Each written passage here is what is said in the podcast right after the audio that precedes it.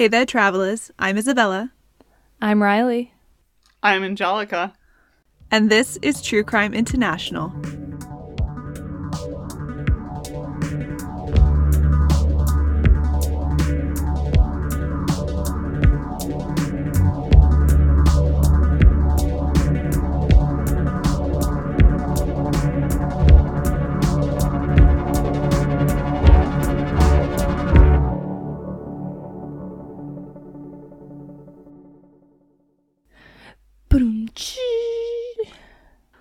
Uh, before we get started today, travelers, just a quick reminder this is our last episode before we head off for our summer vacation. The big Summer hiatus. finale.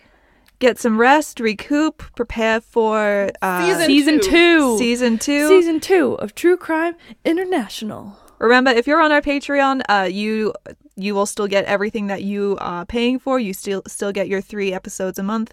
Uh, if you're gonna miss us during the summer, you could just pop on over to the Patreon because we've got a backlog and we'll still upload over there. But we just need a bit of a break, relax, spend some time with family, spend some time together because I'll be back in in the country. So yeah, Heck and we'll be back in September for our regularly scheduled programming. Yeah. And keep an eye on the social media because we will be having like an episode or two here and there. It's just not going to be our frequent deal.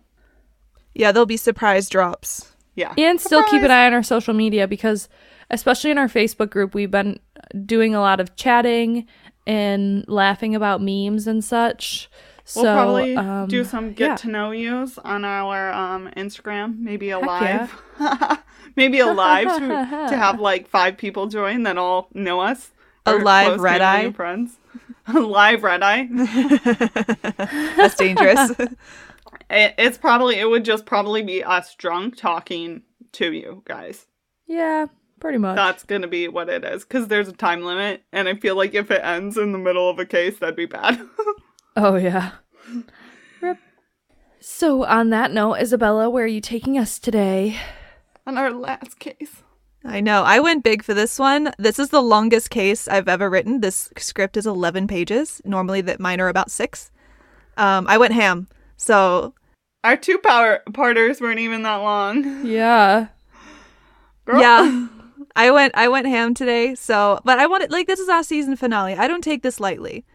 Um, so we're headed to Iran to talk about an enormous chain of politically motivated murders that happened in the country between the 80s and the 90s. Now, before I start, I just want to make a huge disclaimer. We are Westerners talking about Iran, and that is a very difficult line to walk on. Um, in the West, we are only fed negative things about Iran, especially in the US, since our governments have a very shitty relationship. Uh, but the operative word there is governments. There are tons of reasons to criticize both the US and Iranian governments. And today we will be criticizing slivers of the Iranian government, but only the things that are universally bad. Uh, but please know that it doesn't come from a place of hate. People are not governments, culture is not political, and neither are human rights. And that's where our criticism will be coming from today. Talking about Iran is so difficult, and honestly, it shouldn't be. Like, it's the result of decades of government propaganda, and it's just bullshit.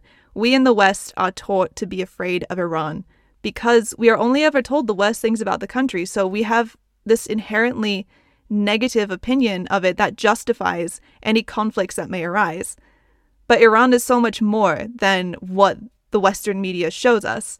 Iran has thousands of years of rich history and culture. So in today's episode, because we are going to be talking about like the revolution and we are going to be touching on politics and, and government stuff, I just I, I don't want to add to all the negative stuff that we're fed in the West. So um, I'm to be taking um, just uh, like we're gonna have some palate cleanses today, and I'm gonna drop some little like Iran culture knowledge facts on you, uh, just so we can all learn a little bit about the country, and maybe leave this episode with a slightly different perspective. If we all leave today with a different perspective on Iran, I'll be very happy.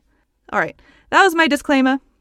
Um, so that being said, let's start today's episode with some political history in order to put the rest of the story into context. And yes, like I said before, we're going to talk about the revolution.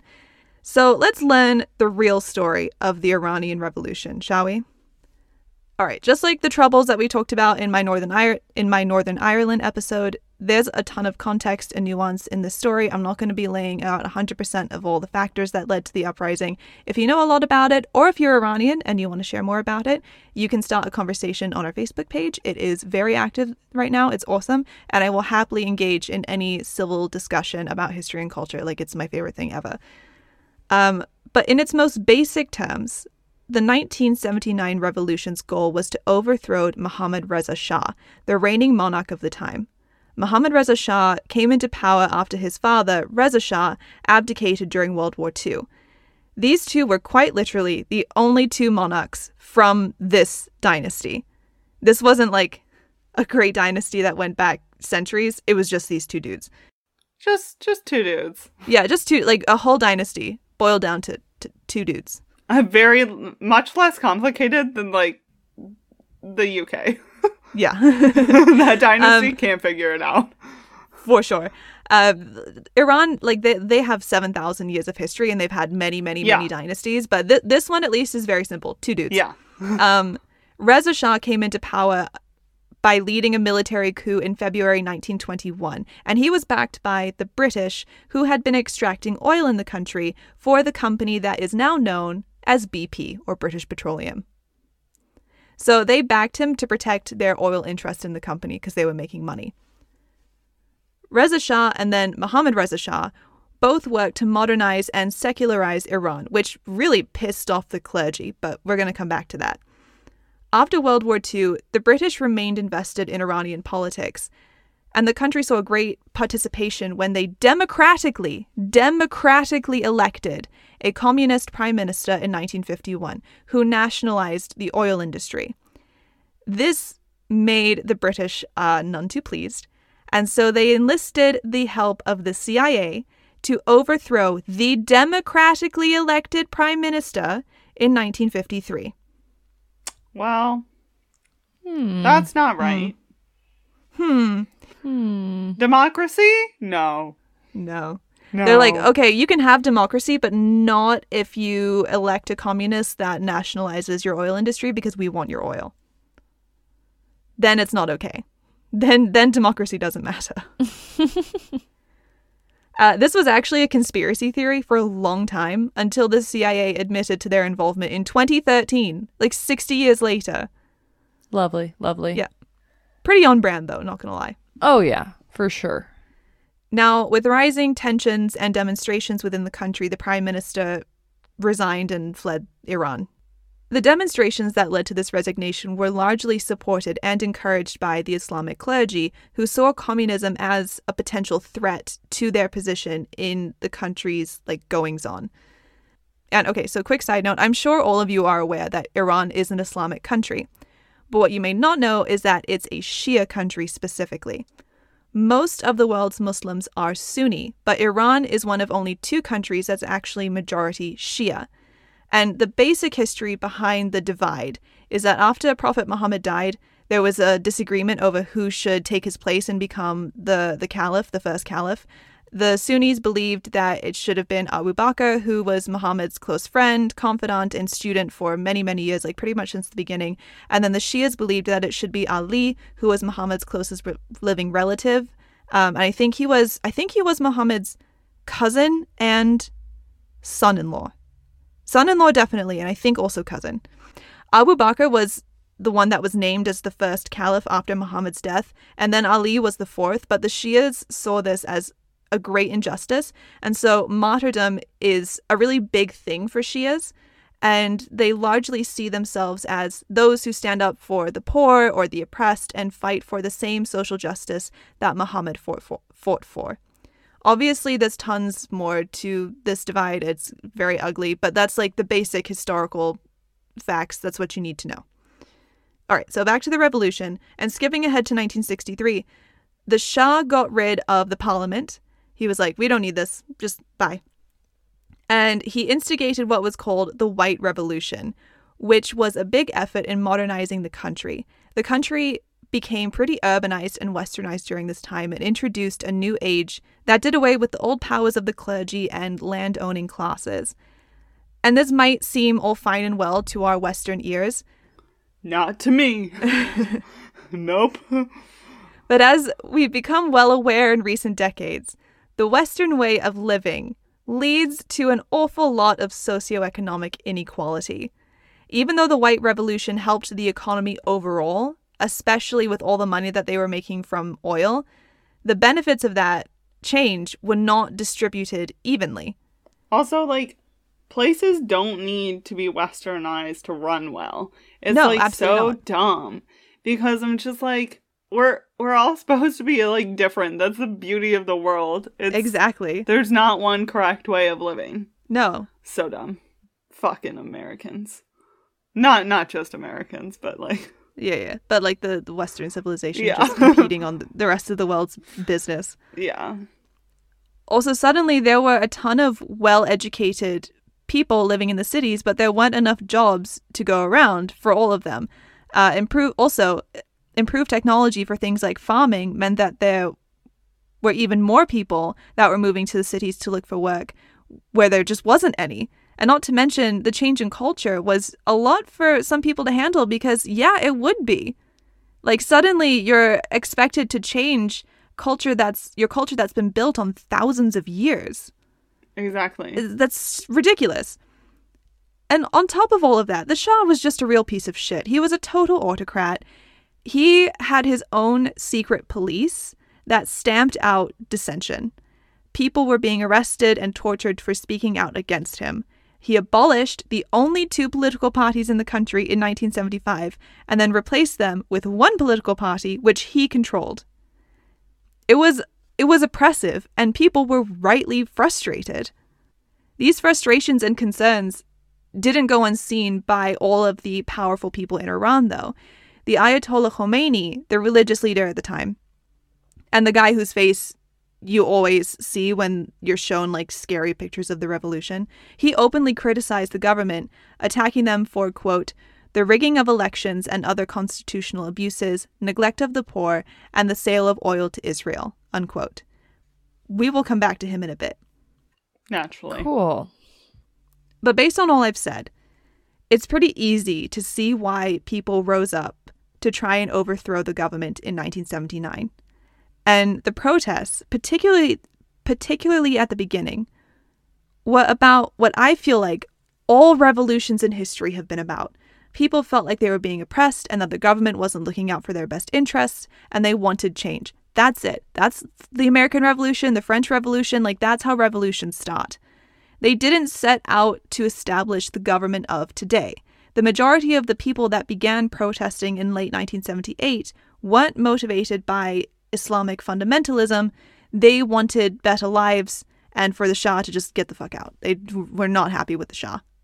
Religion came in later, and it, it basically happened like this. Again, these are the basics. There's more details, just the basics here. So the protest started small. But there was violent pushback from the police who killed some protesters. And people saw this and were angry, and then more showed up, and then more people were killed, and then more showed up, and it just kind of happened like that. But as I said before, um, in Shiism, n- which 95% of Iranians adhere to, they revere martyrs and they take social justice very seriously. So, as the people saw this physical oppression firsthand, the more Shia Islam was brought into the conversation and the harder people fought. That's kind of how it started. Now, when it comes to the rejections of the West and hatred of America, there are a few factors here. So, one, they'd been doing things the Western way and they weren't working out, so they just didn't like it very much. Two, the Shah went into exile in the US, which really pissed people off. And that's actually what led to the hostage crisis because uh, they were like, hey, give us our Shah back. And the US was like, no.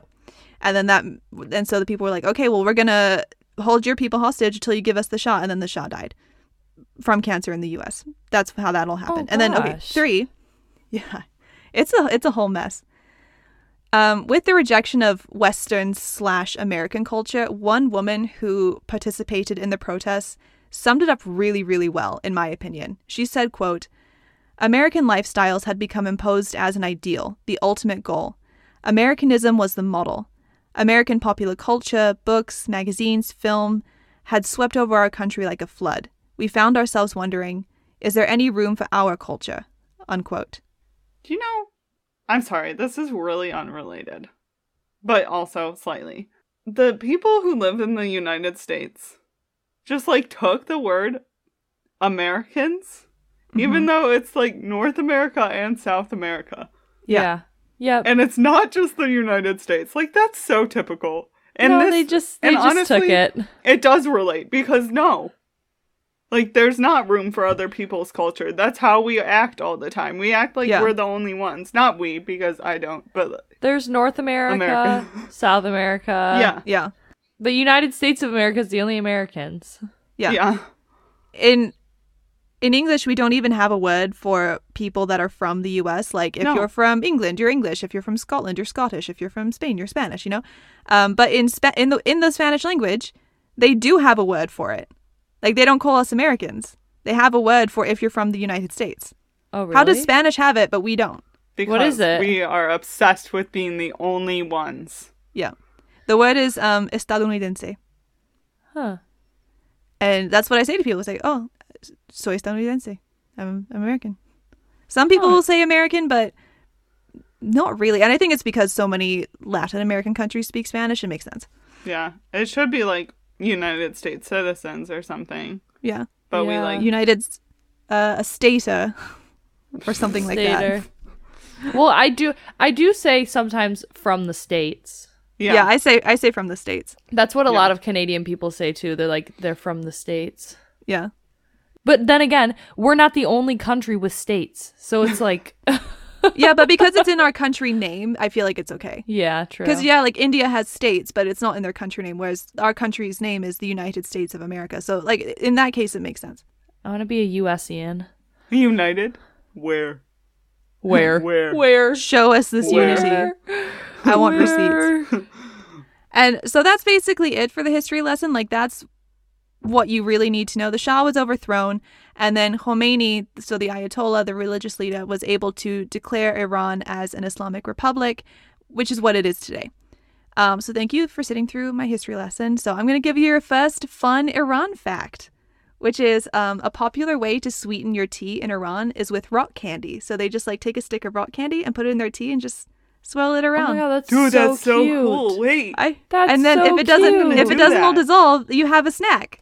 I love that.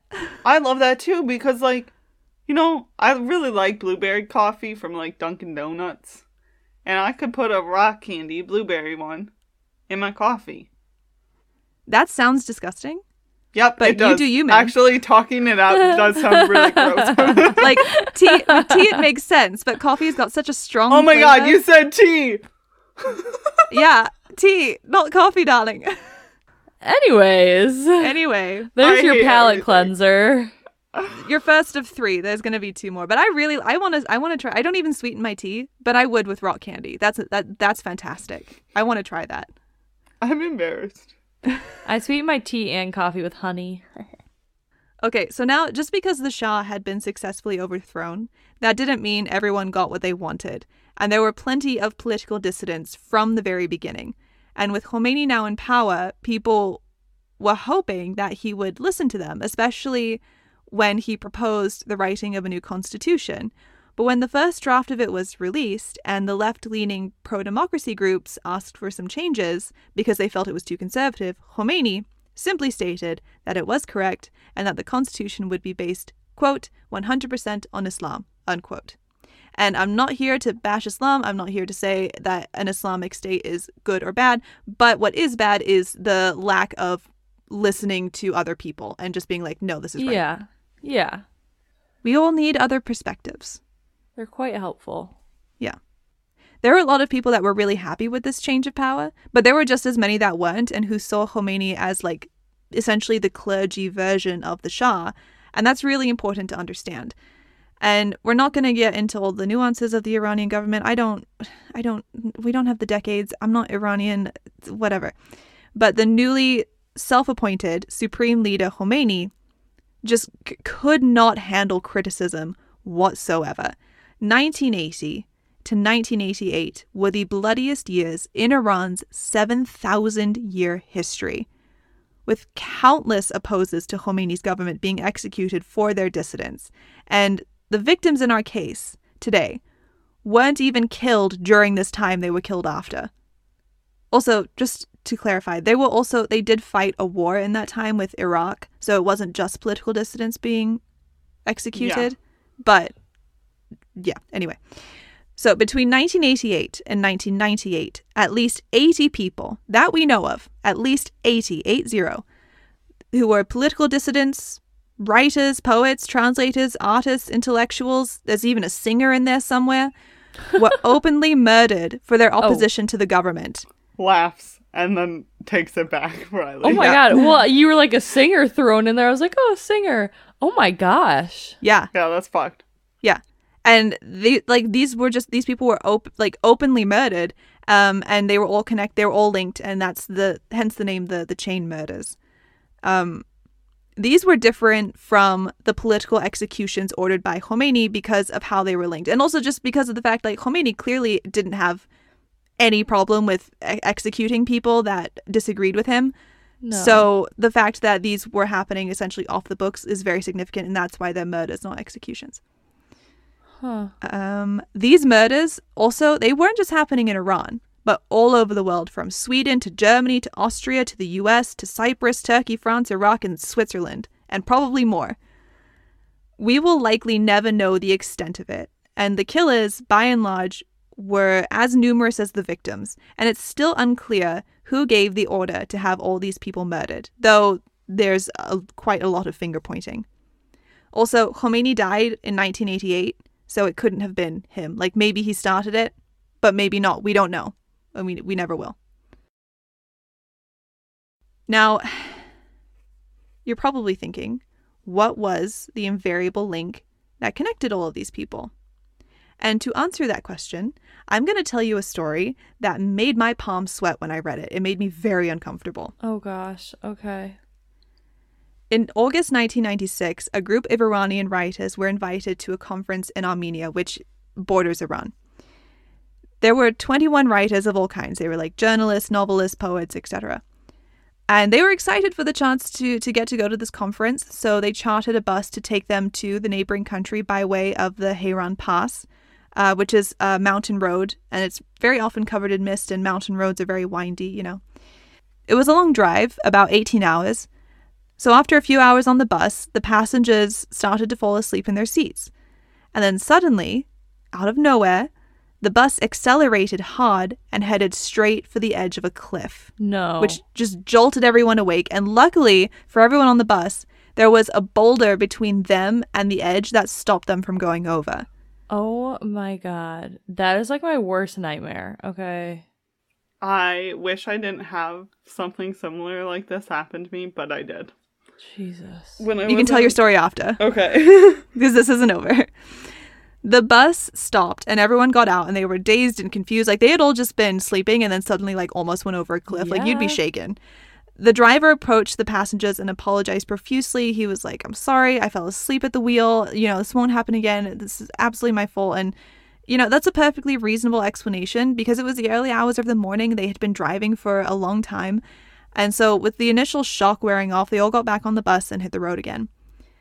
But it was only a few minutes later that the bus took a sharp turn again and headed straight for the cliff at full speed. The driver jumped out of the window, letting the bus race towards the cliff. One passenger, with the reflexes of a damn god, jumped into the driver's seat, yanked the ha- handbrake, and saved all 21 people from heading over the 1,000 foot drop, or 300, 305 meters. This time, when they got off the bus, the nose and front wheel, front wheels were hanging off the edge of the cliff. oh my fucking god. I would never get back on a bus again. Nope. Nope. Somehow the driver managed to slip away, but the right the writers weren't alone. On that normally deserted mountain road, there was a group of security officials in plain clothes there waiting for them and watching.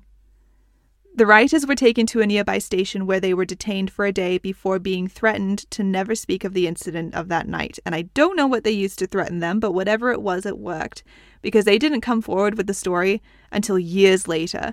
But But it was abundantly clear to them, however, that someone wanted them dead. Yeah.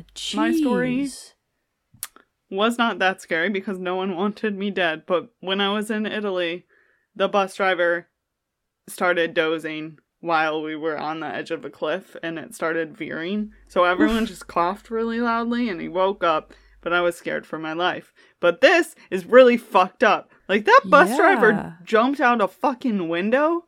Like what the hell?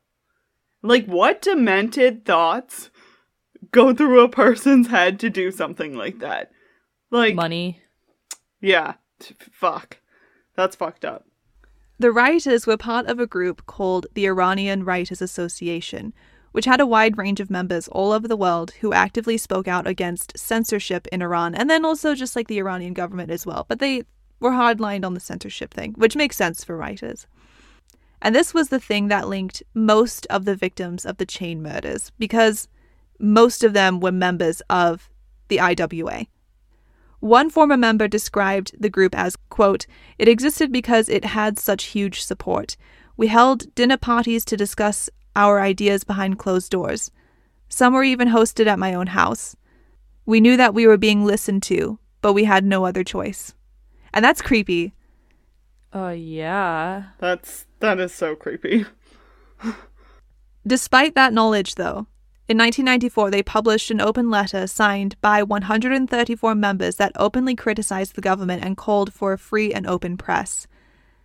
This was a major turning point for the group, as a lot of the 134 members that signed that letter died in the following years under mysterious circumstances.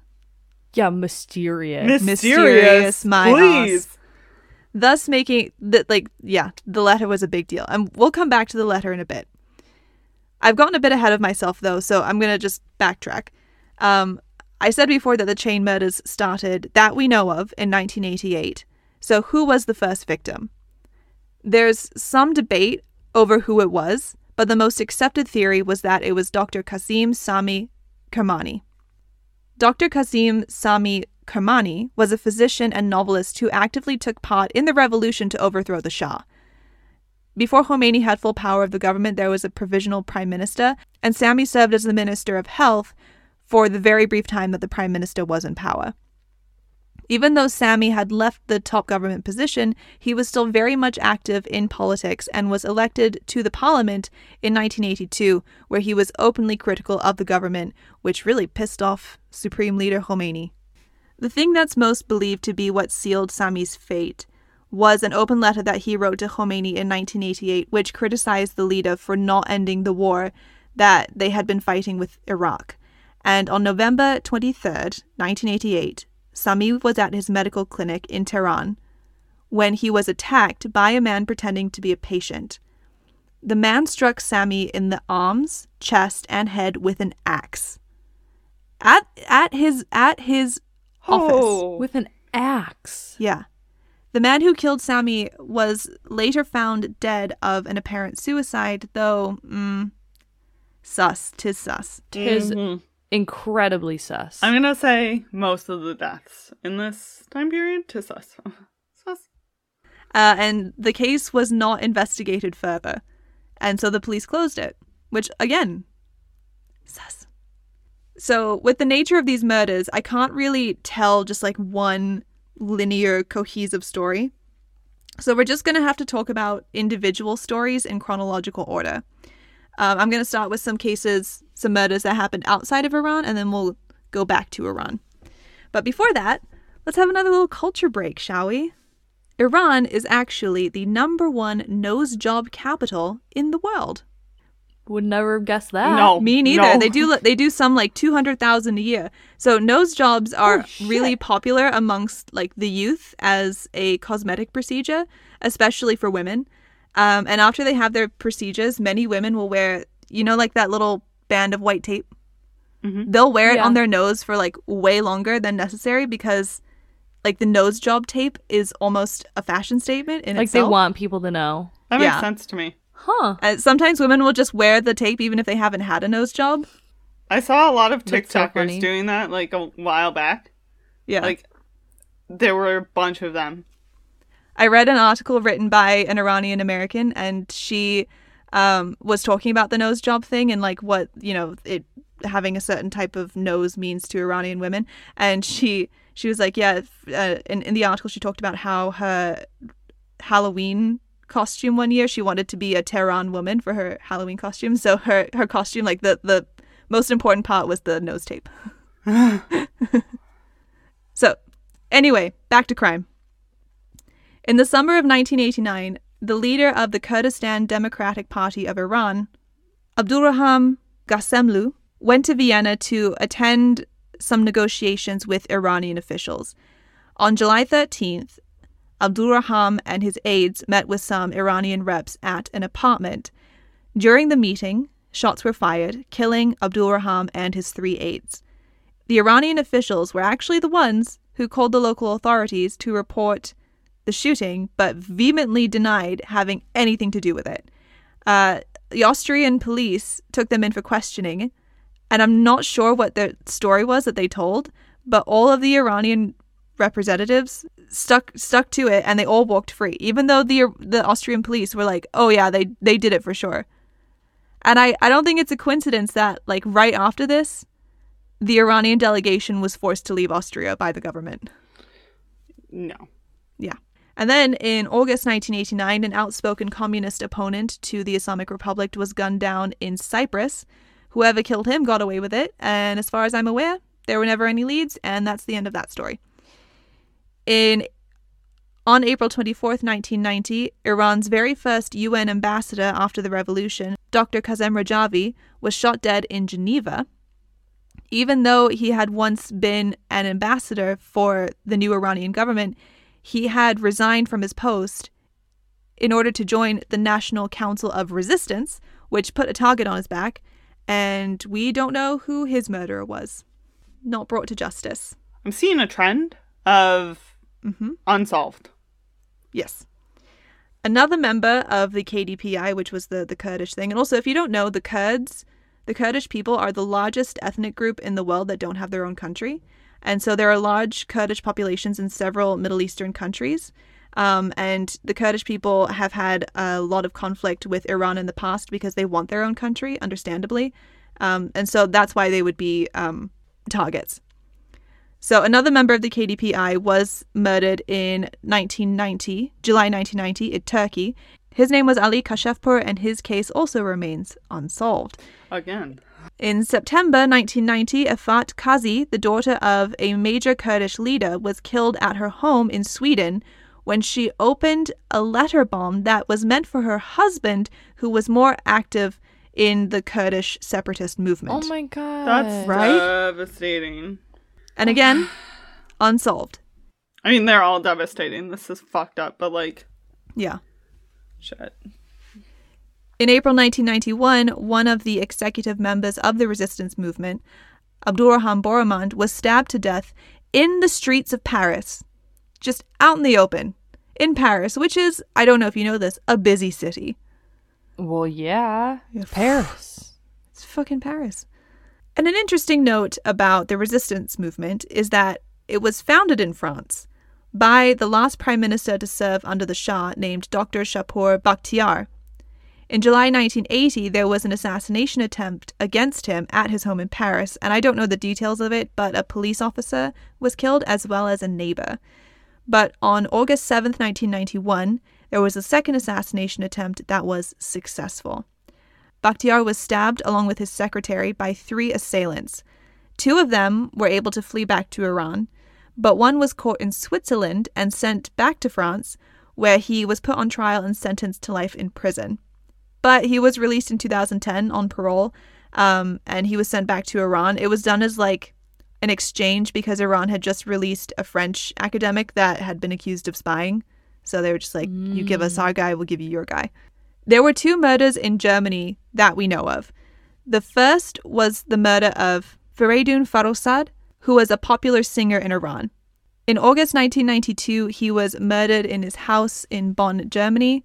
He had been beheaded and his tongue had been cut out. Oh my god. Oh god. These are and that's brutal. like, uh, and they're sending a message. F- yeah. Oh yeah. to do Oh, that to a singer? Big time. Mm-hmm. Uh, also, my apologies if I'm butchering these Persian names. I, I do I do not speak even a little bit of Farsi. Another German murder happened at a Greek restaurant in Berlin on September 17, 1992. Dr. Sadegh Sharafkandi, who was the leader of the KDPI, and three of his aides were having a late dinner at a restaurant called Mykonos when they were murdered in what was described as a mafia style attack. Sharafkandi and two of his aides died instantly, and the third aide later died at the hospital. Two men were brought to justice for these killings, one Iranian and one Lebanese, and they were both sentenced to life in prison in Germany. Germany actually retaliated against Iran for the assassination, though, and as part of the court ruling for this case, they actually issued an international arrest warrant for the then Secretary of Intelligence in Iran because they believed he was the one who ordered the hit, and with the knowledge and approval of the Ayatollah. I, I mean, the guy was never arrested, but the whole thing led to some pretty intense European Iranian Yeah. relations for a while because a lot of European countries backed up Germany. So, those were some of the notable murders that happened outside of Iran. But there were plenty that happened on home soil as well, so let's go through some of those. And again, like there are at least 80 that we know of, so I'm just going through some of the either most significant or just ones that actually have details. In the autumn of 1990, a critic of Shiism, Syed Khorso Besharati, was asked by the Ministry of Intelligence to come in for questioning. Syed went in, but he was never seen alive again. Sometime later, his body was found on a rural road with a bullet in his head. Oh my god. Shit, bro. There were also a couple of religiously motivated murders, but the most notable was Father Mehdi Dibaj, who had been raised Muslim before converting to Christianity, and he did like he converted before the revolution. In December 1993, the High Court sentenced him to death for apostasy. But the rest of the world wasn't exactly cool with that, so after some international pressure, he was released from prison and the charges were dropped. But on July 5th, 1994, his corpse was found in the northern part of the country. Obviously, no one was brought to justice for this one. Uh, and as far as the government was concerned, his murder was justice. That's fucked up. Yeah, man. That's super fucked up. Then there was that letter that I talked about earlier, the one that criticized the censorship in the country, and that was signed by 134 people. It was titled, We Are the Dead. And it sealed the fate for a lot of people that signed it, and a not insignificant number of them died under suspicious circumstances. Yeah. Um, yeah. Uh, there was also the attempted murder of all 21 writers on that bus. They signed, a lot of them signed that letter too. Or maybe even all of them, I'm not sure. One of the most high profile killings in the chain murders was of Ali Akbar Saidi Sirjani, who was a famous writer, poet, and journalist. He had been completely supportive of the 1979 revolution, but began criticizing the new government after they took power, much to the chagrin of the Ayatollah. Ali wrote extensively about his distaste for the new government, and it was so bad for the government that the Ministry of Culture actually stopped the printing of his second book in March 1994. oh shit.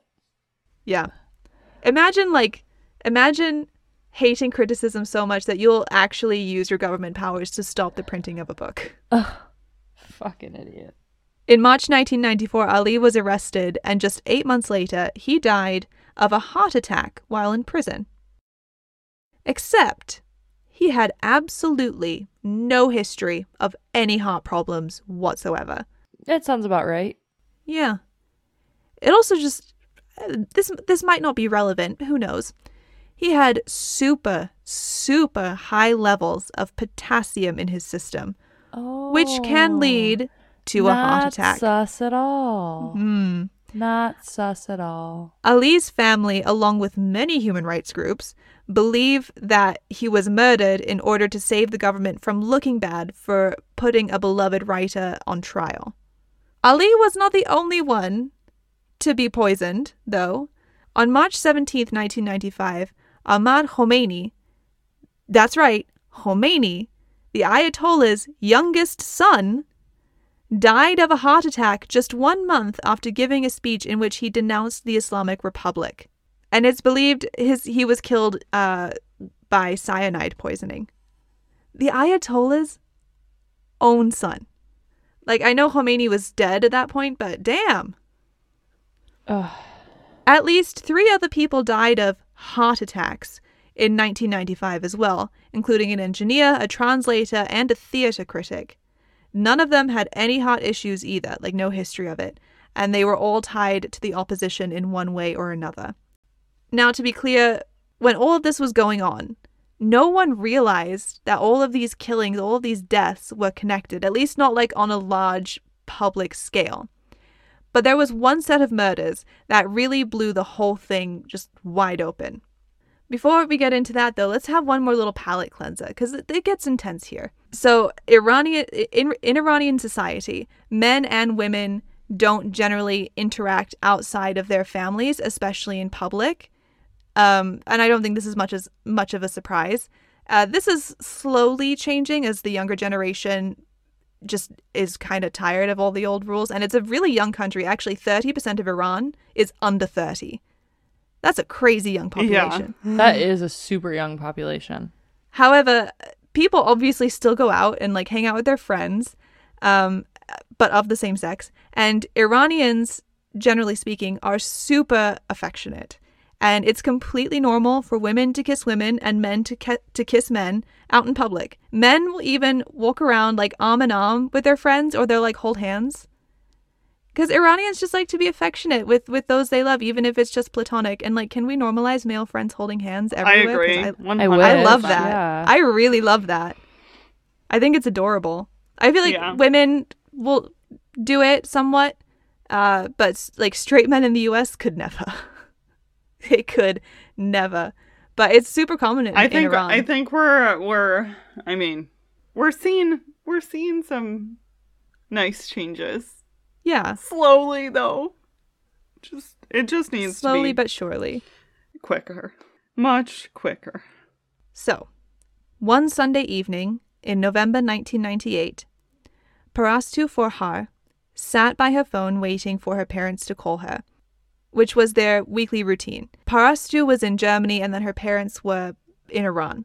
And like I get this. I always like I'm always waiting by my phone every Saturday afternoon for my parents to call me so we can have like our weekly chat, catch Yeah. up, stay close. It's usually around the same time and I feel like most people who live far away from their parents have like a set time reserved in the like every week to, you know, call back home and, you know, catch up, see what's going on, stay close. Mm-hmm. When the phone finally rang. Sorry? I said my poor parents. I just call them at random times throughout the day. I know my sister calls my mom at random times throughout the day too. When the phone finally rang, Parasto picked it up, but it wasn't her parents on the other line. It was a reporter from the BBC asking her about what happened to her parents because they had been attacked. no. Oh my god. No. oh my Confused and concerned, she called her friend in Paris, who told her that her parents had been murdered. Oh my god. That sounds like a horrible way to find out. Yeah. Right? Horrible. Oh my god. Horrible. Like you're just waiting for your parents to call. It's totally normal. You talk to each other around the same time every week, and it's a reporter asking about the attack on your parents. Like, what? That's so sad. They were Dariush Forhar and his wife, Parvne Majd Eskarandi, and had been stabbed to death in their home. Dariush 26 times and Paravne 25. oh my god. They had been outspoken opposition leaders who, up until they were killed, had been mostly tolerated, but Pravne had told the Human Rights Watch in New York, quote, We are living with the fear of being killed. Every night when we go to bed, we thank God the Almighty for his blessing of living another day. Unquote.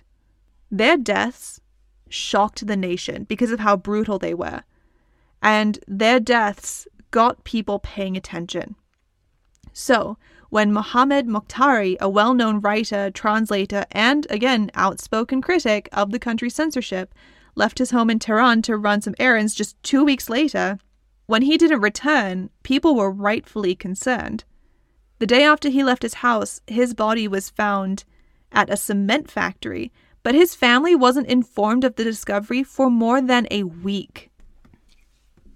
For because were they trying to like cover it up or they just didn't care to Like like the body was found and reported, but just no one told the family and the family was like calling every hospital and and stuff and yeah.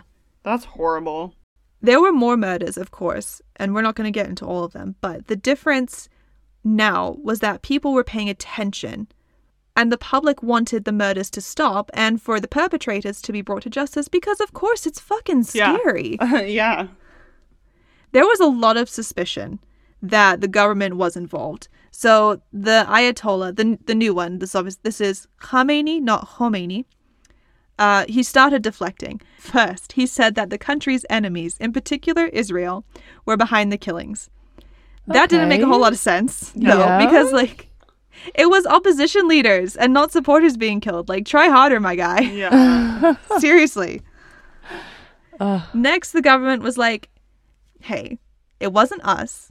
It was this unknown group that no one has ever heard of called Pure Mohammedan Islam Devotees of Mustafa Nawab. That is a mouthful. Holy moly. Yeah. They're taking full responsibility for all the murders. How convenient. Oh my gosh. No Look, they even they even released a statement. The statement said, Of course they did. The statement said, quote, The revolutionary execution of Dariush Farhar, Paravne Eskadari, Muhammad Mokhtari, and Muhammad Jafar Puyande is a warning to all the mercenary writers and their counter value supporters who cherish the idea of spreading corruption and promiscuity in the country and bringing back foreign domination over Iran. Wanting free speech is not the same as wanting foreign domination. Hot take. Yeah. Hot take. I don't know if you know this, but like you can keep your culture and also have free speech. They're not mutually exclusive. Right? exclusive. Yeah. yeah. It's crazy. But that's really all that was said. Like, if the killings were being carried out by this group, the government wasn't making any statement about finding the leaders and arresting them. So people were still living in fear and being left to wonder who was going to be killed next. There were rumors floating around about who else could have done it. Some private citizens, some government officials, some religious leaders, some both, combinations of the things, whatever. Eventually, public fre- public pressure was enough that then President Khatami put together a task force to investigate the murders. This task force included the head of the armed forces, the minister of intelligence, and one of the president's aides who had a lot of connections throughout the government. Their investigation came to the conclusion that the murders had been ordered and carried out by a gang of intelligence and former intelligence agents led by Saeed Emami, who was the deputy intelligence minister at one point. He was also, and at this point still, the advisor to one of the like mid-ranking clerics in the government, which likely kept him up to date with a lot of the goings on in the government. The task force played it smart, though. Uh, they let it break that they were looking to arrest the gang and Amami, hoping that one of the gang members would break and come to them and confess to the murders uh, in order to really secure Amami's arrest and conviction. And they got what they wished for. One of the gang members came forward and confessed to everything. On January 6, 1999, the Ministry of Intelligence shocked the nation when it issued a public statement admitting what its own agents had done. And it said, quote, The despicable and abhorrent recent murders in Tehran are a sign of a chronic conspiracy and a threat to national security. Based on its legal obligations and following clear directives issued by the Supreme Leader and the President, the Intelligence Ministry set as a priority discovering and uprooting the sinister and threatening event. With the cooperation of the specially appointed investigatory committee of the President, the ministry has succeeded in identifying the group responsible for the killings, has made arrests, and referred their cases to the ju- judiciary.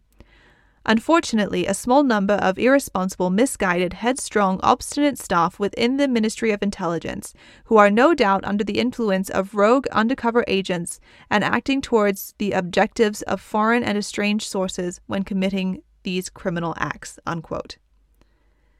This was the first time in modern Iranian history that its own intelligence agency admitted to its wrongdoings Finally. right? and the crimes committed within the organization. And as a result of this, the head of intelligence resigned the following month, though he like he really should have been fired. Yeah, for real. Yeah. So, Imami and 16 of his gang members, including the guy that tried to drive the bus off the, the mountain, that guy, they were all mm. arrested. Good. That guy's fucked up. Yeah. Seriously.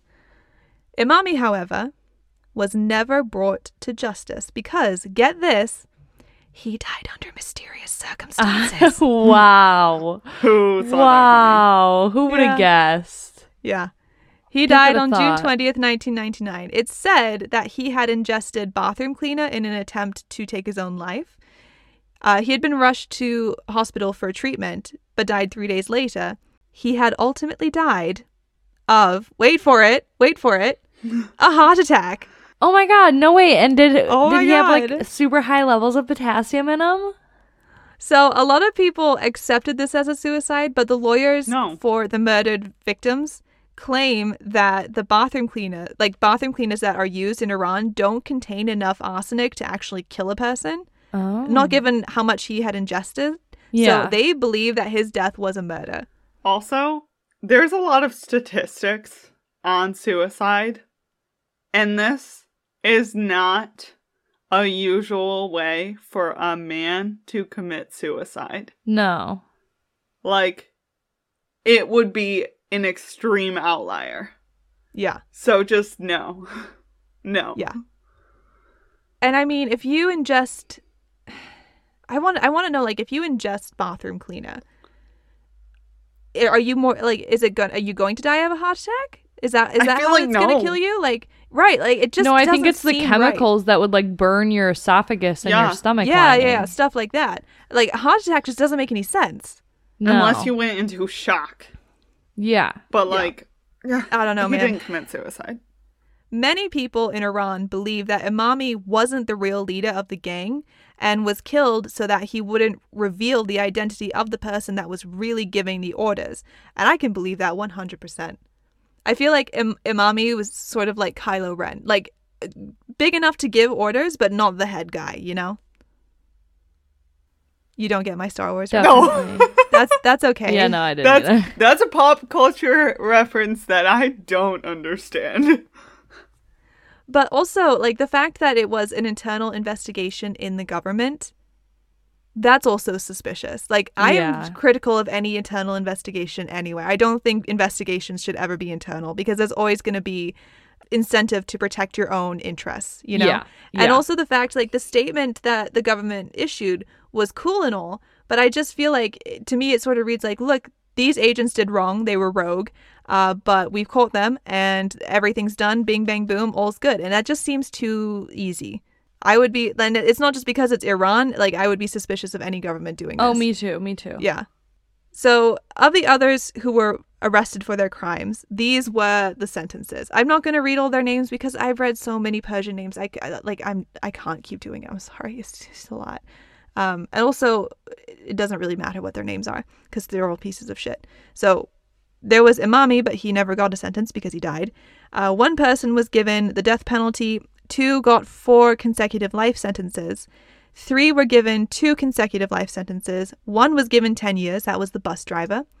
Two were given eight years. Yeah, 10 years. That's okay. There were like over 20 people on that bus, right?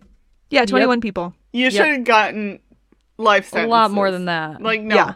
Because Yeah. if he would have been successful, it would hmm, hmm, mm-mm. Mm-hmm. Absolutely not. Sorry. Continue. Two were given eight years. Two were given seven years. One was given six years. One was given two and a half years. And then three were acquitted. And like, that's it really. Both seem to believe that Imami wasn't the real leader. And I, I side with that. Like, it just seems too convenient, honestly. Yeah. especially with how closely tied everyone was to the government and how politically motivated all the killings were. And also, just like internal investigations, I don't trust them. Governments should not investigate themselves. Police forces should not investigate themselves. No. Third party, always. yeah. It just seems too convenient that these murders were being conducted by like a rogue few intelligence agents. I just, mm, I like, that's I could believe it. No. but it just doesn't it just doesn't add up for me. Not at all. So that's it. That was that was Iran. Thanks for um, sitting through it. Hope you feel okay. Hope you learned something cool about Iran. I really like the the uh, tea fact. That's my favorite one. I know that one's so cute. I want to put rock candy in my tea. Apparently, I want to put it in my coffee. I gotta go. uh, if you want to see pictures from this case, uh, I'll. I don't even know what pictures I'm gonna freaking use for this case. My God. Uh, but they'll be on our social medias. It's at True Crime INTL on Instagram, or we have a Facebook group that is really just so active these days. It's awesome. Uh, it's just True Crime International. You just type it in on Facebook, you can find us. Um, a reminder we are taking a break. This is our last episode until, like, regular episode until September, unless you're on our Patreon, in which you're fine. And that's it. Uh, any parting words of wisdom? um, get drunk responsibly. Just gotta say that one again. Eat an edible if it's legal where you live. Mm, do that. Um, wow, these cannot be our parting words of advice. Um, Stay safe. stay educated. Stay safe. Stay educated. Stay Yeah. vigilant. Stay sassy. Stay beautiful. She. No. Okay, we need to go. No. Uh, we I do hope not you, accept this. We hope that you uh, learned something new. Uh, there was a lot uh, there, so you probably did. And we hope you enjoyed your stay here at True Crime International. We'll see you. Uh, we'll see you soon. See you in September. Bye. Bye.